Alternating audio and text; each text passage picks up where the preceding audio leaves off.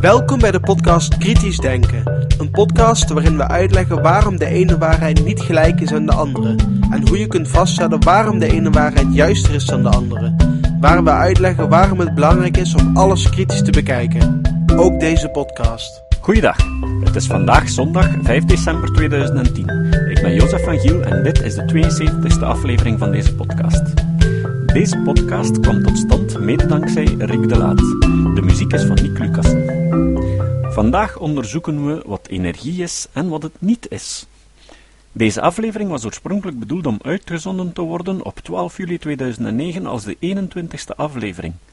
Maar toen ik de tekst naar Rick stuurde ter controle en verbetering, maakte hij de opmerking dat het misschien iets te moeilijk is. En Rick kan het weten, want hij heeft lang in het onderwijs gestaan. Ik geloof hem dus op zijn autoriteit. Ik heb er lang mee gezeten om uit te zoeken hoe ik de tekst eenvoudiger kan maken. Uiteindelijk heb ik het wat laten rusten. Enkele weken geleden heb ik het terug opgerakeld in een poging om het toch nog wat te vereenvoudigen. Ik vind dit onderwerp veel te belangrijk om het niet te behandelen. Uiteindelijk heeft deze aflevering echt bloed, zweet en tranen gekost. Ik hoop dat het resultaat er nu mag zijn. Ik raad je aan om gewoon door de podcast heen te luisteren. Hier of daar ga je voorbeelden horen die je misschien niet direct begrijpt. Geen nood, ik heb er meerdere verschillende voorbeelden in gestoken. Uiteindelijk moet je je aan het eind afvragen of je de essentie van mijn uitleg begrepen hebt. Niet of elk afzonderlijk voorbeeld duidelijk is. Ten slotte zou ik toch graag van jullie horen of alles duidelijk was, of het te moeilijk was of niet. Dus stuur me mailtjes of post op de blog of het goed was en wat er kan verbeterd worden. Vertel me alsjeblieft ook als je voortijdig afhaakte. Als ik dan enkele zulke mails krijg, met ook een aantal tips om het te verbeteren, maak ik misschien nog een nieuwe aflevering over dit onderwerp. Veel misbruikt. Als je naar de woordenschat van veel pseudowetenschappers luistert, dan stel je vast dat ze heel graag het woord energie gebruiken en op die manier hun beweringen willen kracht bijzetten. Homeopaten beweren dat ze door potentiëring energie overbrengen. Acupuncturisten spreken van energiebanen in het lichaam. Feng Shui en wichelroedelopers spreken van energiebanen in de grond. Sportdrankjes en voedingssupplementen beweren dat ze je energie geven en waarzeggers voelen altijd energie als een séance doen. Maar wat is het? In de echte wetenschap moet elke term die gebruikt wordt duidelijk gedefinieerd zijn. Als je iemand een wetenschappelijk klinkende naam hoort gebruiken, dan is het altijd goed om eens te vragen wat de term betekent. Als men dan niet in staat is om een duidelijke definitie te geven, dan is dat een goed moment om je sceptische antenne te activeren. Het zou wel eens kunnen dat je met pseudowetenschap te maken hebt. Kracht. Als we willen begrijpen wat wetenschappers onder energie verstaan, dan is het belangrijk dat we een aantal basiselementen die ons tot dat begrip leiden eerst samenbrengen. Eigenlijk moeten we starten bij Newton. Newton heeft de basis gelegd voor de moderne mechanica, die ons in staat stelt om het gedrag van alle middelgrote voorwerpen te begrijpen. De eerste wet van Newton is onder het grote publiek ook bekend als de traagheidswet. Deze wet zegt dat een voorwerp dat in rust is ten opzichte van een ander voorwerp in rust zal blijven en een voorwerp dat in beweging is in beweging zal blijven. De tweede wet van Newton zegt dat als je daar iets aan wil veranderen, je daar een kracht voor nodig hebt die evenredig is met de massa van het lichaam en met de gewenste versnelling of verandering van beweging. Ik zou dit nog één stapje verder willen brengen door te zeggen dat een voorwerp in rust blijft als de som van alle krachten die erop inwerken gelijk is aan nul. De verandering in beweging is evenredig met de som van alle krachten die erop inwerken. In het dagdagelijkse leven komt dat erop neer dat het in de supermarkt een grotere kracht vergt om een volgeladen winkelkarretje in gang te duwen of te stoppen dan een leeg karretje. Deze wetten van Newton zijn zo belangrijk voor de krachtenleer dat men de eenheid van kracht de Newton heeft genoemd. 1 Newton wordt bij gevolg gedefinieerd als het product van de eenheid van massa en de eenheid van versnelling, of een kilogram meter per seconde kwadraat. Iedereen begrijpt intuïtief wel wat een kracht is. Al van kleins af aan weten we wat men bedoelt als iemand zegt: laat je forstballen eens zien. Arbeid. Maar kracht zegt niet alles als je een mechanisch systeem wil onderzoeken. Neem het volgende voorbeeld. Twee bouwvakkers krijgen de opdracht om een palet bakstenen van het gelijkvloerse naar het eerste verdiep van een gebouw te brengen. De ene vult een kruiwagen volledig en trekt die dan met een takel naar boven. De andere vult telkens een emmer met bakstenen en trekt die ook met een takel naar boven. Het is duidelijk dat de tweede arbeider voor zijn werk minder kracht nodig heeft dan de eerste. Nochtans hebben ze uiteindelijk dezelfde arbeid geleverd, want aan het einde hebben ze twee precies dezelfde opdrachten uitgevoerd. De volledige palet stenen is van het gelijkvloers naar het eerste verdiep verhuisd. Ze hebben dezelfde arbeid geleverd. De eerste heeft veel kracht nodig gehad, maar moest niet zoveel kruiwagens van beneden naar boven laten gaan. De tweede had minder kracht nodig, maar moest wel veel meer emmers naar boven trekken. Wat bij beide bouwvakkers hetzelfde is gebleven, is het product van de kracht die ze nodig hadden, maal de afstand die ze moesten afleggen. Arbeid is dus de inspanning die een kracht moet uitoefenen om een voorwerp over een bepaalde afstand te verplaatsen. Of wiskundig is arbeid gelijk aan kracht maal afstand. De eenheid van arbeid is dus newton maal meter. En daarvoor hebben we een apart symbool, namelijk de joule. Merk op dat de eenheid van moment of koppel ook newtonmeter is. Kijk maar in het boekje van je wagen, en dat is geen toeval. Energie. En dan komen we eindelijk tot het begrip energie. Als die stenen daarboven liggen en je bindt aan de andere kant van het touw beneden nog een emmer die je met stenen vult, dan kan je die vanzelf naar boven laten komen door gebruik te maken van het gewicht van de bovenste emmer als je het touw loslaat. Met andere woorden, die eerste emmer waarop je zelf arbeid hebt uitgeoefend, is zelf ook in staat om arbeid te leveren. De mogelijkheid om arbeid te leveren noemt men energie. Energie en arbeid hebben dezelfde eenheid, en dat is natuurlijk niet toevallig de joule. Energie wordt op zich opgesplitst in twee soorten, namelijk kinetische en potentiële energie. Onze emmer, die op 4 meter hoogte hangt, is een voorbeeld van potentiële energie, omdat hij niet beweegt. Kinetische energie is de energie van voorwerpen die in beweging zijn. Bijvoorbeeld, een hamer die met een zekere snelheid in de richting van een nagel vliegt, bevat kinetische energie. Want op het moment dat hij de nagel bereikt, kan hij de nagel een stuk het hout in doen dringen tegen de weerstandskracht van het hout in. Dus heb je een beweging en een kracht en heb je arbeid geleverd. Als je een veer opspant, dan steek je daar arbeid in.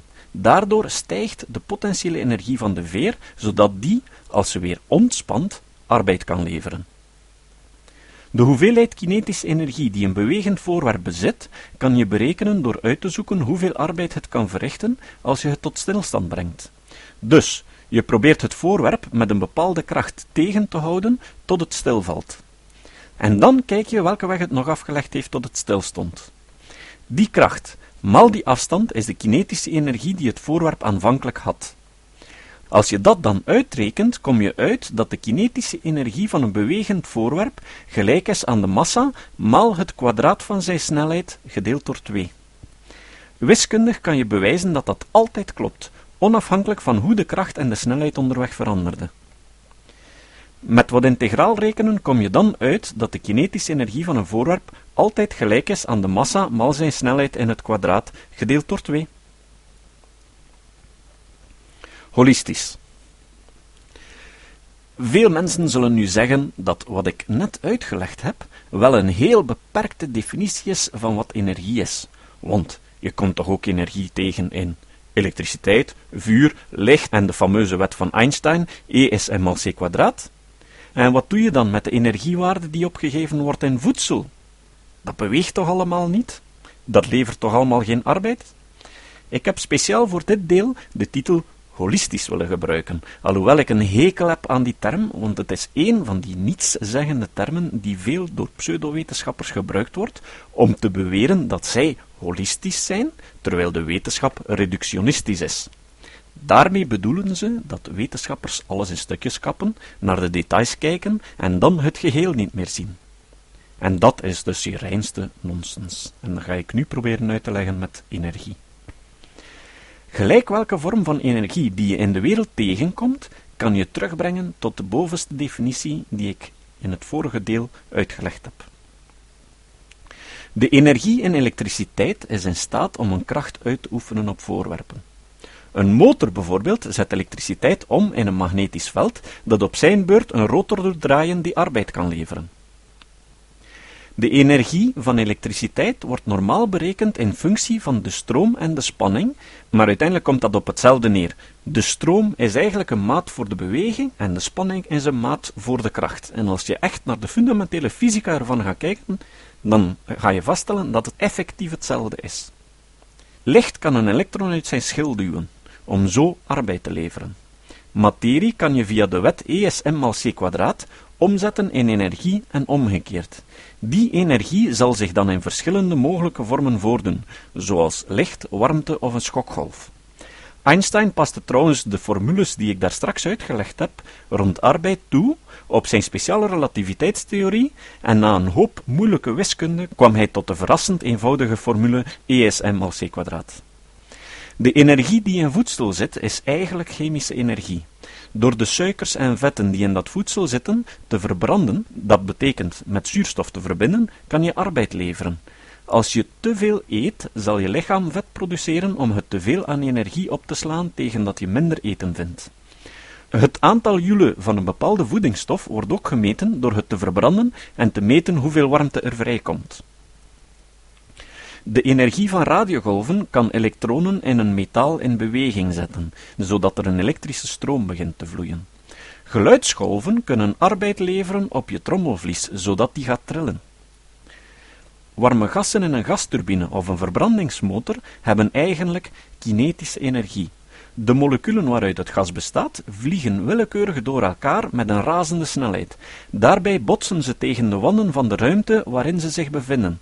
De gemiddelde snelheid van die beweging bepaalt eigenlijk de temperatuur van het gas. Als al die deeltjes stilvallen, dan zegt men dat het absolute nulpunt van temperatuur bereikt werd, dus 0 graden Kelvin of min 273 graden Celsius. Wat je doet als je een gas opwarmt, is de snelheid van die deeltjes verhogen. Daarom dat de druk van een gas hoger wordt naarmate de temperatuur hoger wordt. De gasdeeltjes botsen namelijk met een hogere snelheid tegen de wanden. Als nu één van die wanden beweegbaar is, dan zal die wand door die druk achteruit bewegen en levert het gas dus ook arbeid aan die wand. Het gevolg daarvan is dat de snelheid van de deeltjes verlaagt, wat eigenlijk hetzelfde is als dat de temperatuur van het gas daalt. Zo maak je een thermische motor.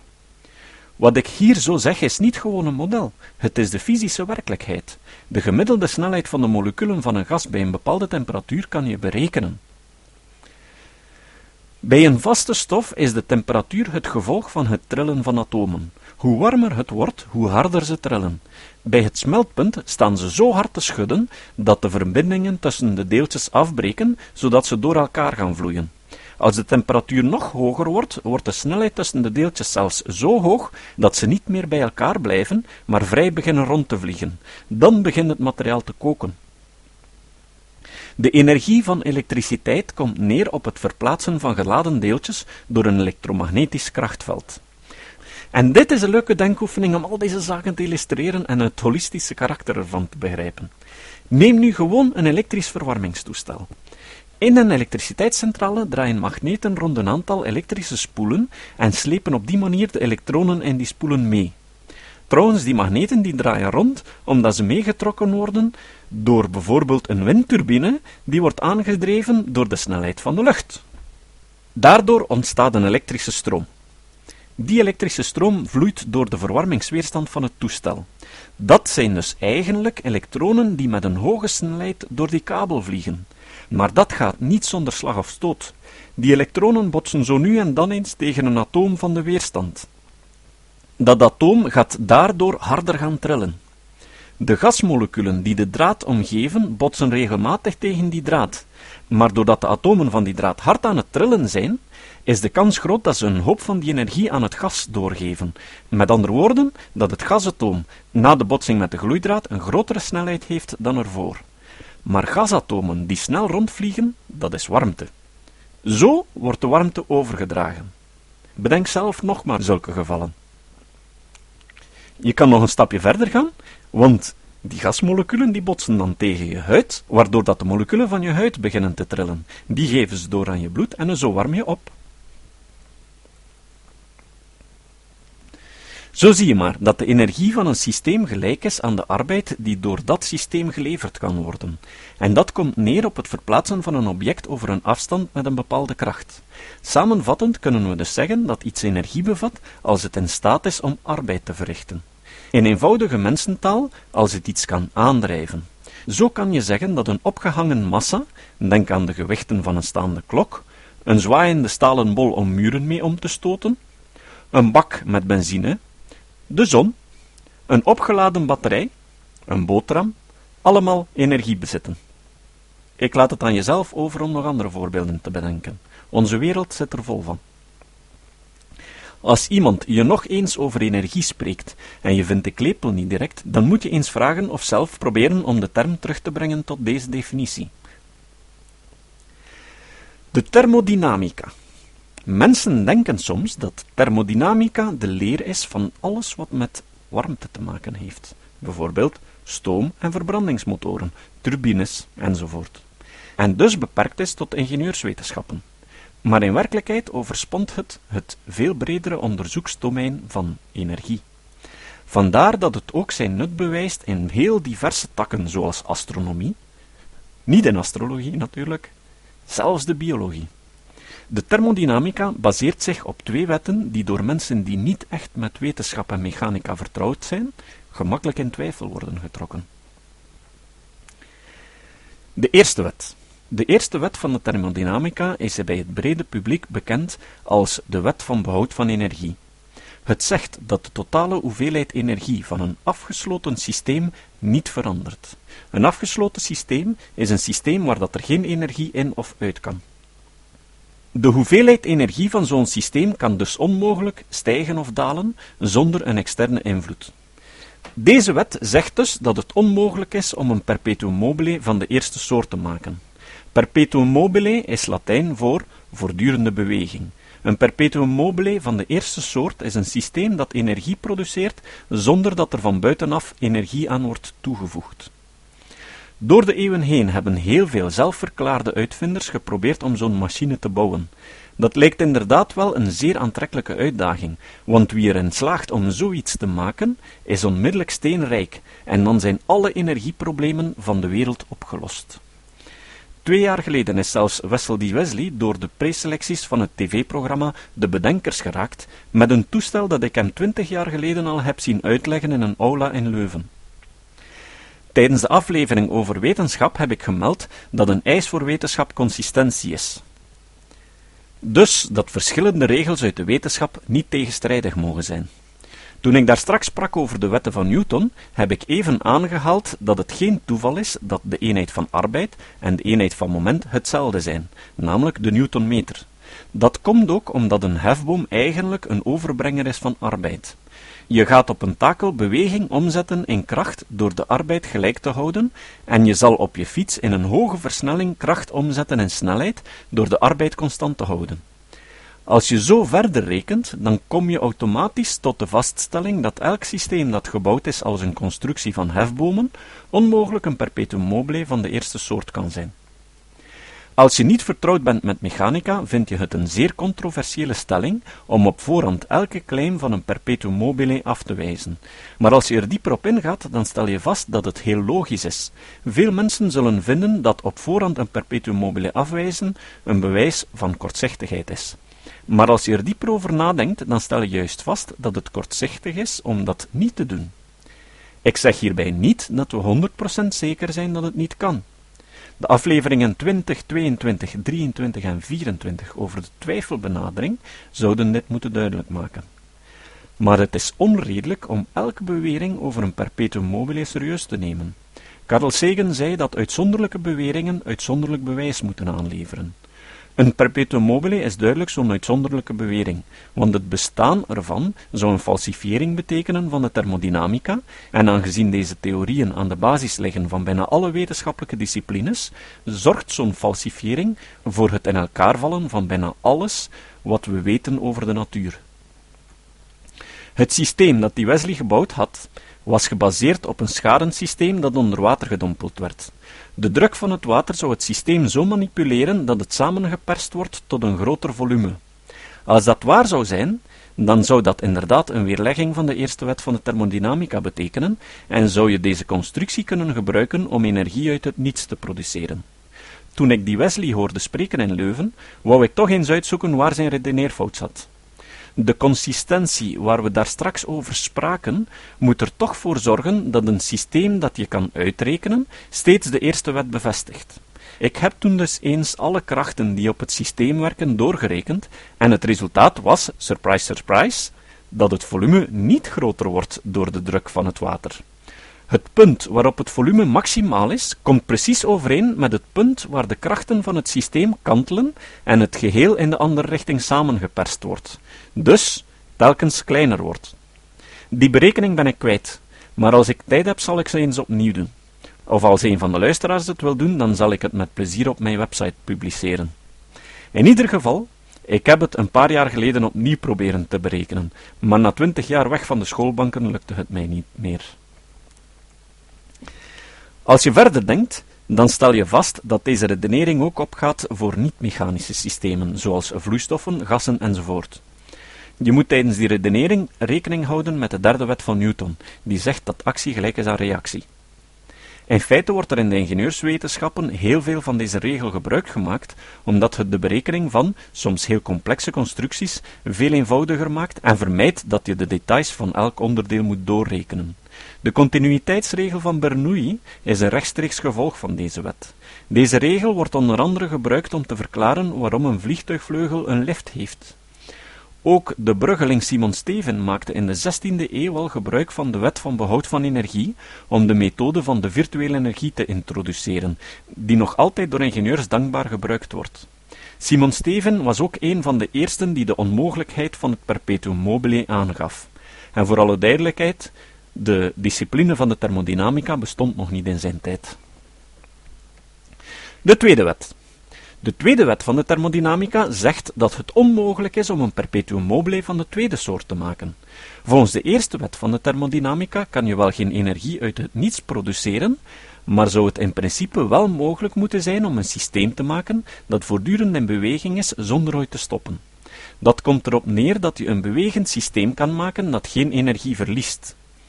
Volgens de tweede wet van de thermodynamica is dat onmogelijk.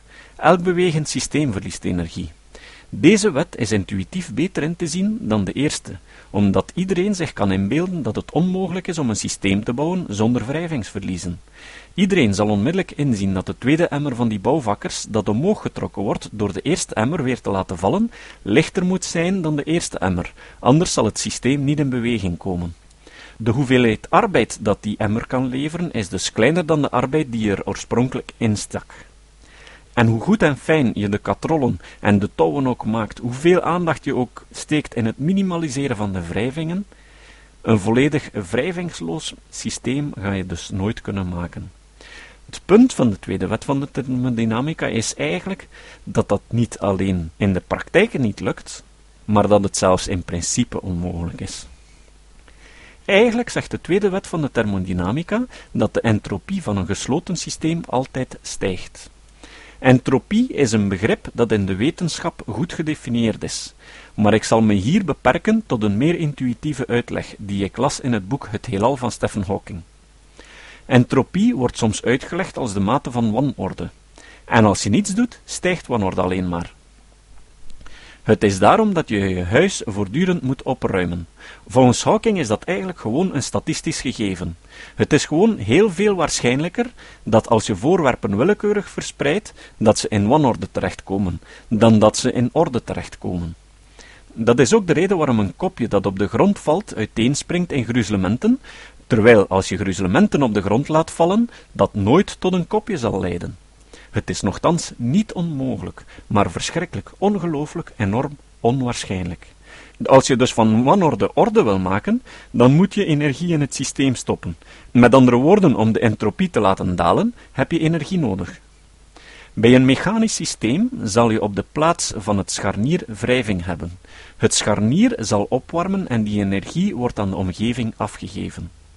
Warmte die uiteindelijk in de open ruimte vrijkomt, zal je niet meer kunnen gebruiken.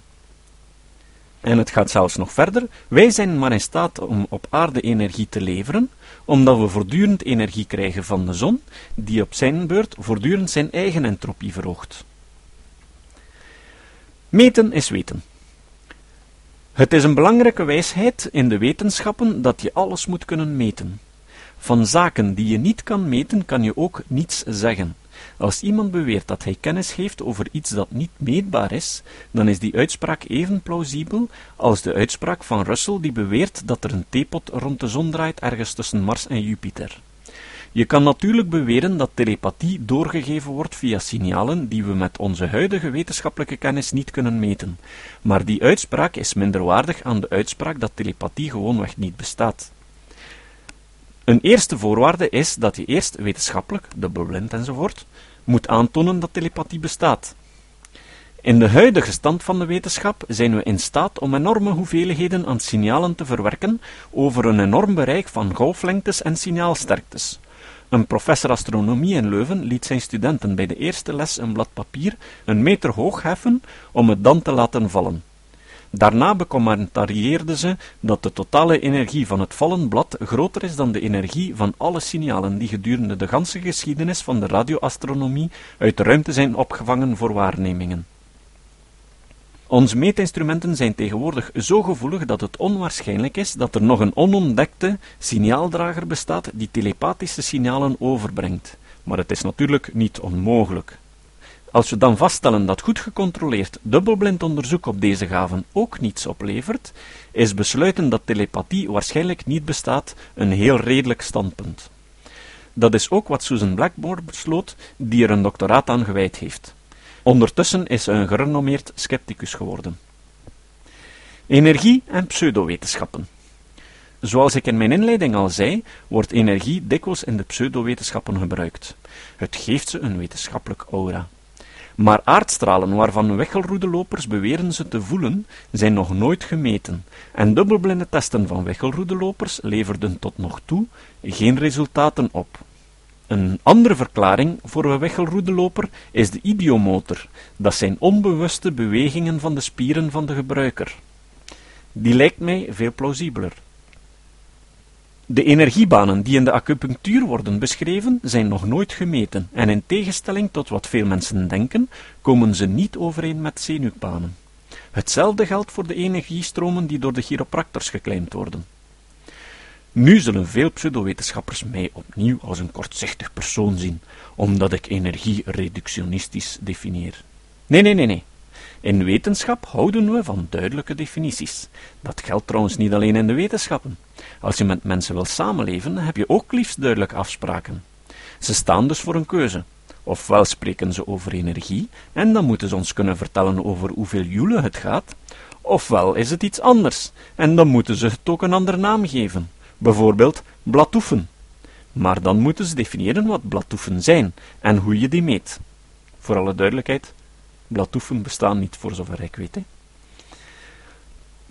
Het citaat. Deze keer zal ik eerst het citaat voorlezen en daarna pas zeggen van wie het komt. Hier is het citaat. Geloof niet in wat dan ook, alleen maar omdat je ervan gehoord hebt.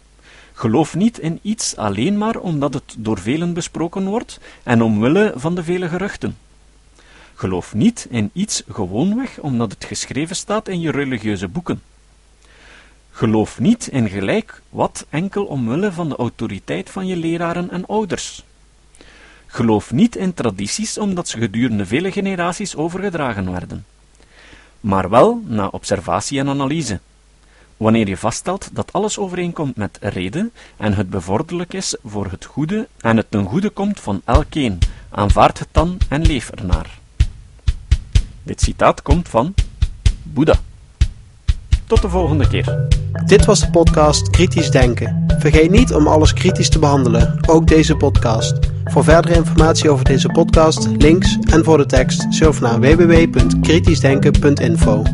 Als je deze podcast belangrijk vindt, kun je me steunen door anderen warm te maken ook eens te luisteren. Stuur een e-mail naar vrienden met een link naar de website en plaats de link in de handtekening van je e-mails. Tevens kun je op iTunes deze podcast een beoordeling geven of een recensie schrijven. Of je kan op je eigen website of blog een link naar kritisch denken plaatsen.